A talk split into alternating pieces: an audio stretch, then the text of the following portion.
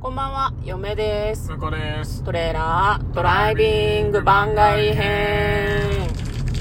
はい、始まりました。トレーラードライビング番外編。この番組は映画の予告編を見た嫁と婿の夫婦が内容を妄想していろいろお話していく番組となっております。運転中にお送りしているので安全運転でお願いします。はい、今日は久々にトレドラメインスタジオの方からお送りしております。はい。今日はですね、映画を見てきたのでその感想をお話ししていきたいと思います。ネタバレがございますのでお気をつけください。今日見てきた映画はこちらです。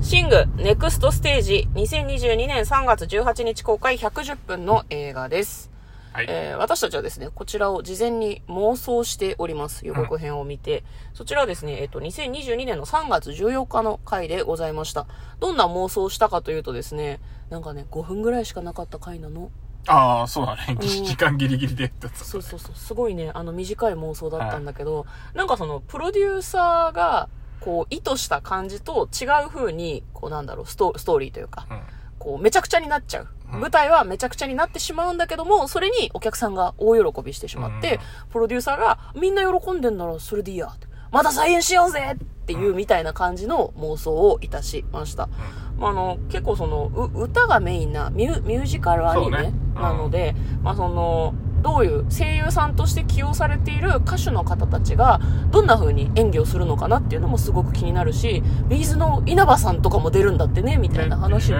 してましたね。とにかくプロデューサーはカンカンなんだけど、お客さん大喝采だから、もういいでしょみたいな、そ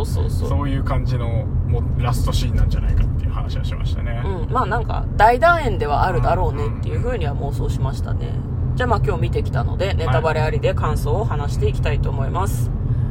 向こうはさ、1は見てなかったけど、2どうでしたか？いや、面白かった。僕らね、あれですよね、日本語吹き替え版で見ました、結局ね。そうですね。で、ちょうど時間がね、合うのがそれしかなかったっていうのもあるんだけど、で、たまたま爆音上映やってるところで見たんで、いや、よかったね。よかったです。めちゃくちゃ音いいからさ、もう最後のステージのシーンなんかもう全部ライブ会場にいるみたいな感じだったもんね。そうなんだよね。いや、ちょっと、マジで俺途中で手拍子とかしたかったもん。我慢できずにずっと揺れてたの。そう、なんか、音がいいのもあるし、映像もすごく綺麗なんだよね。綺麗。よかったね、本当に。その、なんだろうな、シング1のメンバーが、まあ、その集まって、ミュージカルのショーを成功させようっていう感じなのね。だから映像もすごい綺麗だし、本当にそのミュージカルを、なんか、最前線で見てるみたいな感じがしてね、どうしてもこう盛り上がってしまいましたよね、私たちもね。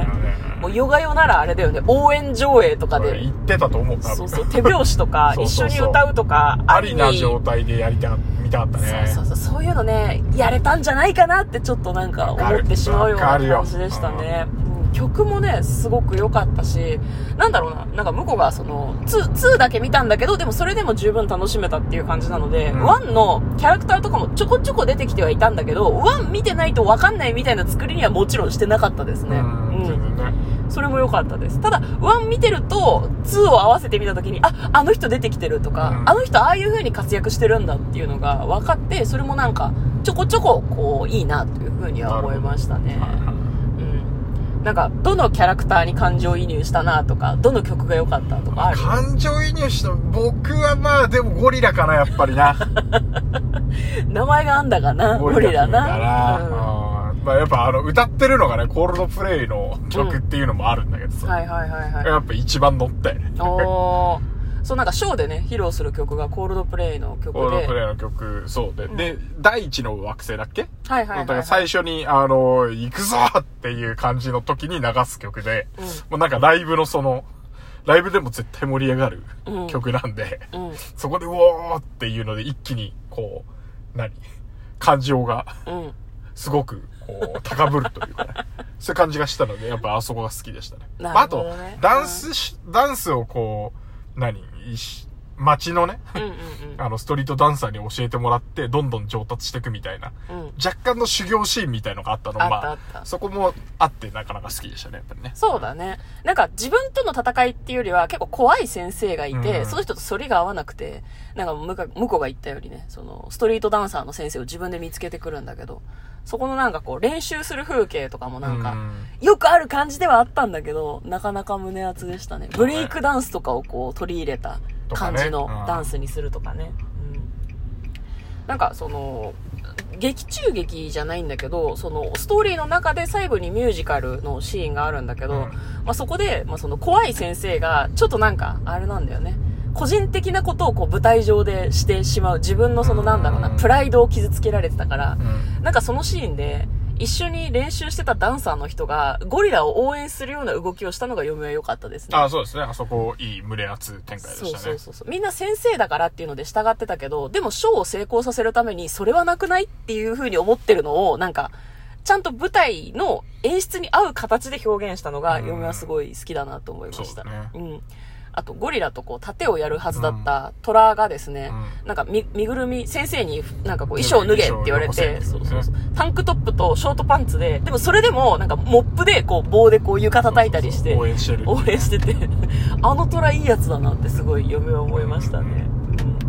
そのシーンもすごく良かったですね。嫁は誰か好きなキャラいますか？いや、私あれなんですよね。なんか豚のキャラクターが結構出てくるんだけど、なんかお子さんがすごいもう20匹以上いる主婦豚がいるんだけど、1にももちろんそのキャラクターが出てきてて、1の苦労を知っているから2でもやっぱりその旦那さんに応援されて、その頑張ってる。で、旦那さんもね、なんかすごく疲れてるし仕事が忙しい人なんだけど、君は最高だよ、愛してるよってすごいなんか奥さんを認めてくれてる感じがして、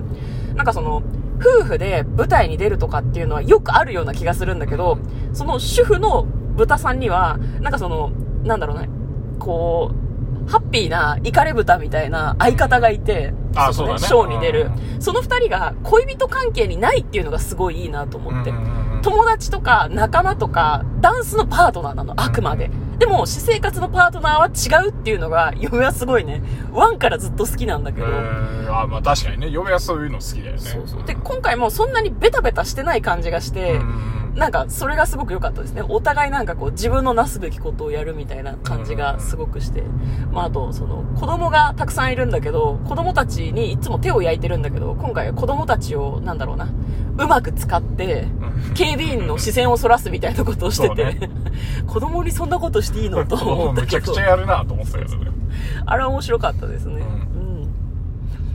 そうね。なんか全体的に。そう、でもやっぱり最後のシーンが良かったかね。最後行くのがやっぱ舞台シーンはやっぱ盛り上がっちゃうよ、あれは。しょうがない。しょうがない。なんかところどころね、まあ、言うてもその、規定路線の大団円に向かってるからさ。ハッピーエンドであることがもう分かってたよね、見ててね。分かるし、なんか、悩んでたこととかもすぐ次の瞬間には解決していくから。なんか、なんだろうな、まあ、ちょっと引いてみちゃうとさ、なんか浅いなとか、都合がいいなとか、さ、思っちゃうかもしれないけど、もうね、前のめりで楽しんでくれよと。そういう映画なんだよ。そうなんだよね。綺麗な映像と、それぞれのキャラクターのそれなりの成長と、最後はハッピーエンド、いいじゃないかっていう。そうね。曲が、良かったのも結構あるかな。曲がいいよね、やっぱね。多分ね、みんなが聞いたことがある洋楽が、まあその日本語訳、ちょっとね、嫁は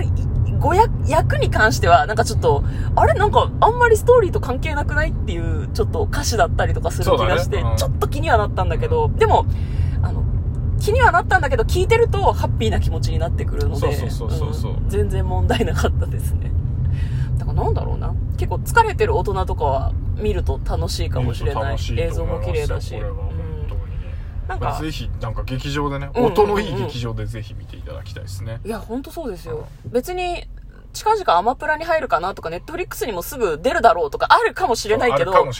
ったいない。もう絶対劇場で見た方がいい。もったいないと思います。それは。で、音がいいところで見た方がライブ感も楽しめるかなと思います。あとなんだろうな、なるべくこう人いそうな時間帯に行った方がより楽しめる気がしますね。僕はね。そうね。貸し切り状態よりはみんなも楽しんでるんだなっていう空気感で見た方がいいかなと思いますね。あと、ちょっとびっくりしたのが、歌手の、ビッシュっていうグループに、今も所属してるんだったかな、アイナ・ジ・エンドさんっていう方がいらっしゃって、ザ・ファースト・テイクっていう、YouTube の番組があって、なんか一発撮りで歌撮るみたいな、まあ、そこで歌って、すごいなんか話題になったりしてる方がいるんですけど、その方が、声優もやってて、歌も歌ってて、なんかこのハスキーな声聞いたことあるなと思ったんだけど、最後エンドロール見て、アイナ・ジ・エンドじゃんと思って、すごいびっくりしましたね。なんか奔放な、ポーシャっていう、まあ、役をやってたんだけど、社長令嬢みたいな、ね、そう、なんか悪気ないタイプで人を傷つけるみたいな、自由そう、ポーシャの役がすごいハマってて上手でしたね。歌もすごく良かったし、いや良かった、なんか声が特徴的だからすごくなんか愛されるキャラクターになってきそうですね。ね、なんか声優とか結構、今までもやられてたのかもしれないけど嫁が知らないだけでね、なんか良かったですね、すごくね。あとやっぱなんかエンドロールちゃんと最初のなんだろう、エンドロールのこう、最近の映画ってさ、終わった後そうメインテーマみたいのでさ、楽しくでかっこよくキャストの名前出してで、その後下から上に登ってくやつに変わってくじゃないですか。ああ、そうだね。最初のパートのところで、ちゃんと日本人キャストを、そう、日本語用のキャストを、日本語で出してたのが、そうだね、日本語じゃねえ、ローマ字でちゃんと書いてあったのが、いいなと思ったね、やっぱりね。そうだね。サービスっていうか、ちゃんとその国のキャストさんっていうので出してて、まあ、その後全部のエンドロール終わった後に、パート3っていう感じで、ちゃんと日本語でもね、日本語吹き替え版のキャストが出たりするんだけど、やっぱりミュージカル作品だから歌ありきっていうとちょっと語弊があるけど、やっぱその歌う各国の歌手の人にもリスペクトがある感じなのかなとはちょっと思いましたね。そこがなんか良かったですね、すごくね。最後になったけどビーズの稲葉さんもね、歌い出したら稲葉さんだっていう感じがしてビーズって感じだったねすごく良かったですね。はい、とても面白い映画でございました。嫁とトレーラードライビング番外編、まったねー。